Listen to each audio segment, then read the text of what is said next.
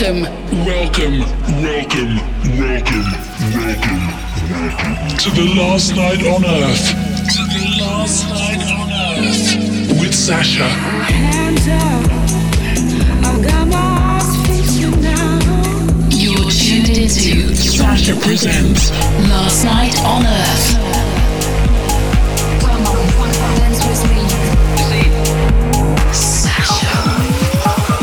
Last Night on Earth. Hi, it's the Last Night on Earth with me, Sasha, in association with Traktor. Welcome back to another show. I hope you've had a good month. Coming up, you'll be hearing my set recorded from Factory 93 at the Academy in Los Angeles at the end of last month. And I'll give you more details of the competition we're running with Traktor. So I'm recording this show after a long weekend in Dublin where I did a double header with John Digweed at District 8. It was an incredible weekend, thanks to everyone that came out. A lot of people came for both nights, amazing vibes. It was great to play with John again, as usual, and the Dublin crowd never disappoints.